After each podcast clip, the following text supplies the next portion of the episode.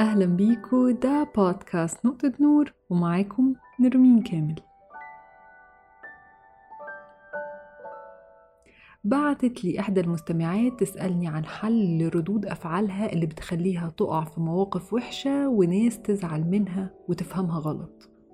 مع الكلام بدأت أفهم إن هي بيكون عندها رد فعل عنيف لأنها بتكون بتحاول تدافع عن نفسها، وأعتقد إن دي مشكلة عند ناس كتير، ولأني أنا شخصياً كنت بعاني منها فحابة أتكلم النهاردة عنها بشكل مفصل، يمكن ناس تانية تقدر تستفيد من التجربة دي. أنا كنت شخص عصبي جداً، كنت بتنرفز من أقل حاجة وبتصدر مني أفعال وكلام مش موزون كان بيوقعني في مشاكل كتير جداً، لدرجة إن ساعات كان بيبقى معايا الحق لكن بطريقتي كانت الترابيزة بتتقلب عليا، والموضوع بيخلص إني أنا بعتذر وبراضي حد غلطان فيا أنا أصلا، وطبعا هم كانوا بينتهزوا هذه الفرصة ويبقوا مقموصين ويتمادوا فيها وأفضل أحايلهم وأنا من جوايا بغلي. عايزة أقولك عزيزي المستمع إن ساعات كان بيبقى في ناس عاملة حاجات بتأذيني، سواء كان في شغلي أو أذى نفسي، بس أذى ملموس، ولأن صدر مني رد فعل عدواني لأني بدافع عن نفسي من الأذى اللي اتعمل فيا، اللي هو واقع، اللي هو حقيقي، أنا اتظلمت وعايزة حقي، بس الطريقة اللي اتكلمت بيها كانت مش كويسة. يقوم بقى الشخص يمسك في رد فعلي على اللي هو عمله ويقولك شوف بتقول ايه، شوف بتتكلم ازاي، وطبعا يتقلب الموضوع ان هو الضحية المسكينة اللي يحرم اتعرض لحاجة هو ما يستحملهاش، لكن إن هو يأذي حد ده عادي جدا، دي حاجة كده على الهامش، يعني انت بتتكلمي في ايه؟ معلش أنا بتكلم بحرقة عن الموضوع ده لأنه حصل كتير قوي قوي، وكل ما بفتكر إن في يوم كنت بعتذر لناس أذتني علشان أنا مش عاجبني إني اتأذيت، بحس إني كنت غبية قوي وبضيع حقي بإيدي. وعد عليا وقت برضو وكنت بحس إن أكيد فيا حاجة غلط، لكن محدش بيتعلم ببلاش، هو الواحد لازم يغلط علشان يتعلم. والأهم أني أنا دلوقتي شخص تاني قادر يسيطر على أعصابه بشكل كبير، لأن في ناس بتكون مستفزة جدا محتاجين حد يكون متدرب على الثبات الانفعالي، مش حد عادي كده. بس بشكل عام يعني أقدر أقول أني بقيت أهدى وبعرف أتصرف من غير مركب نفسي الغلط، وباخد حقي وأنا محافظة على برستيجي وبشياكتي كده. فخلينا كده نفهم ليه بيجي رد الفعل العدواني ده وإزاي نسيطر عليه. الواحد بيكون في موقف وفجأة بيصدر منه رد فعل عنيف أو يمكن ساعات مبالغ فيه، سواء نرفزة أو كلام جارح. طب ليه؟ إيه اللي حصل؟ ممكن يكون السبب هو الخوف، فده بيكون دفاع عن النفس نتيجة بقى تراكمات من حاجات حصلت قبل كده ومتخزنة في المخ، شخص تعرض للأذى قبل كده سواء عن طريق تنمر أو أذى جسدي، أو شخص قلل منه قدام الناس، انتقده بشكل لاذع، انتقاد على شكل هزار، أو حصل له صدمة، فبيبدأ يحاول يتفادى إن ده يحصل تاني. سواء بقى كان الأذى اللي حصله ده من الناس اللي بيكونوا عدواني معاهم دلوقتي أو ناس تانية هي اللي أذته، هو المخ اتخزن فيه إن لما بيحصل كذا أنا ببقى في حالة خطر، فبيبدأ يكون رد الفعل fight or flight or freeze، هجوم أو هروب أو جمود تام. الشخص في الوضع بتاع الفايت، الهجوم، بيفكر أنا هتأذي دلوقتي فأنا أحسن لي أهاجم علشان أحمي نفسي، أو أهاجم علشان أخوف اللي قدامي فما يتمداش ويقف عند حده. طب ليه بقى كل ده؟ علشان من الأول الشخص مش حاسس بالأمان، فشايف إن ده الحل الوحيد اللي هيحمي بيه نفسه. طب تحمي نفسك ازاي؟ ازاي تغفر لنفسك مساحة الأمان علشان ما يصدرش منك رد فعل عنيف؟ الحدود أهم حاجة في الحياة، والله هي الحدود. والموضوع ده أنا تعلمته متأخر قوي، أصلا ما كنتش أعرف وأنا صغيرة إن في حاجة اسمها boundaries، كنت فاكرة إن الواحد بيعيش كده وعلشان الناس تحبه ويسيبهم بقى يتعاملوا معاه بأي شكل، بس الفكرة بقى إن الناس كانت بتتمادى وانا ما كنتش بعرف اقول لا، محدش يتعامل معايا كده، محدش يتكلم معايا بالشكل ده، محدش يفتح موضوع انا مش عايزه اتكلم فيه ويبدا يضغط عليا علشان اتكلم فيه، سواء معايا او قدام ناس. الحدود ان الواحد يقرر اللي ينفع وما ينفعش في التعامل معاه. أنا فاكرة كويس أول مرة شفت حد بيحط حدود في التعامل كان وأنا بشتغل.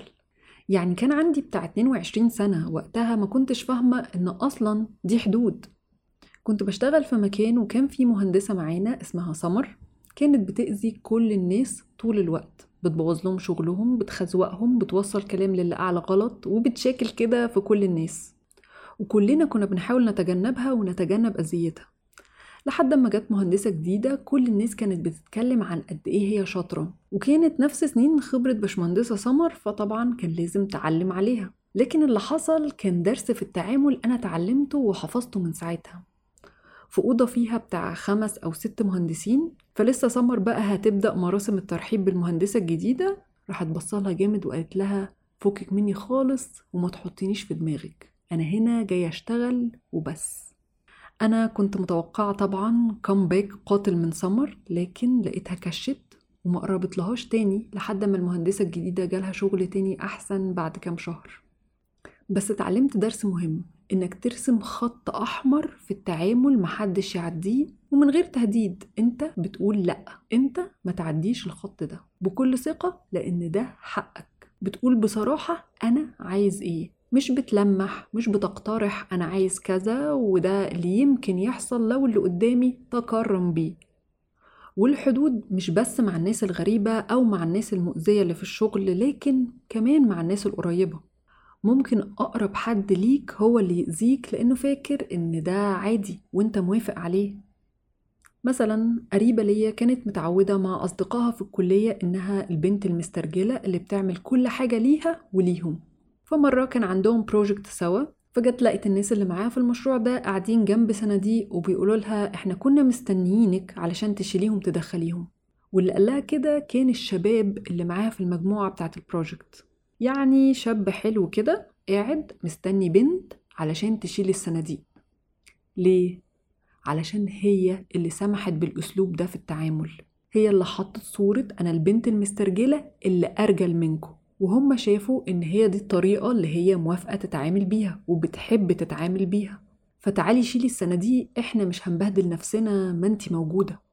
فمع أصحابك أنت اللي بتحدد هم هيتعاملوا معاك إزاي، بس ما ترجعش تزعل في الآخر ويطلع منك رد فعل عنيف على حاجة أنت سمحت بيها من الأول.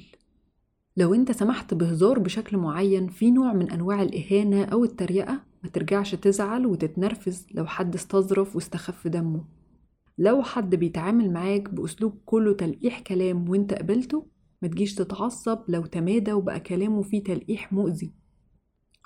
طب والحل ايه؟ هنعمل ايه طيب علشان نسيطر على رد الفعل العدواني؟ زي ما قلنا، اول حاجة الحدود. قول بصراحة وبوضوح الحاجة اللي انت ما تقبلهاش. انا ما بحبش الهزار بالشكل ده، انا ما بقبلش التعامل بالشكل ده.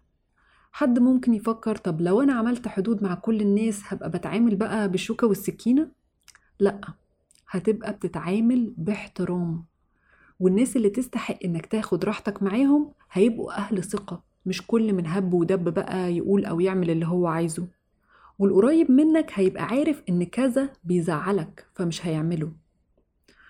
طب مش كل الناس هتحترم الحدود، في ناس هتحاول تتخطاها وتتمادى، خصوصا لو هم متعودين على كده.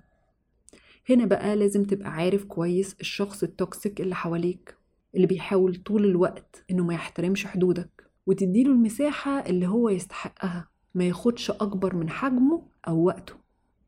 الحدود هي اللي هتوفر لك الأمان اللي انت محتاجه علشان تسيطر على رد فعلك. ولو حابب تعرف أكتر عن موضوع الحدود ممكن تسمع حلقة إزاي تعمل حدود صحية. تاني حاجة الهدوء، إنك لو حصل موقف ضايقك بدل ما تتسرع وترد ادي لنفسك وقت تفكر. وده بيتعمل إزاي؟ بإنك تعد في سرك من 1 ل10. طب لو في لحظة نرفزة ومش قادر تعد، ابدأ بإنك تشتت نظرك، مثلا بإنك تبص للي قدامك ده تشوفه لابس إيه وتحدد ألوانه. لابس قميص أزرق وبنطلون كحلي وجزمة بني، ممكن يبان كأنك بتبص للشخص ده من فوق لتحت، لكن يمكن في مواقف معينة يكون ده جزء من الرد.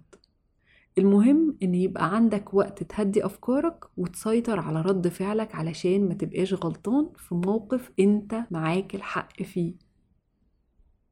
في النهاية مهم جدا إننا نسيطر على ردود أفعالنا وتبقى مناسبة للموقف اللي بيحصل. مفيش حد في الدنيا بيركب عربية من غير فرامل، وفي الآخر الشخص الهادي هو اللي بيعرف ياخد حقه من غير ما يقلل من نفسه. الحدود الصحية هي اللي هتديك الأمان اللي انت محتاجه علشان ما تنفعلش أو تتنرفز. وافتكر دايما إن محدش هيقدر يأذيك غير لو انت سمحتله إن هو يأذيك.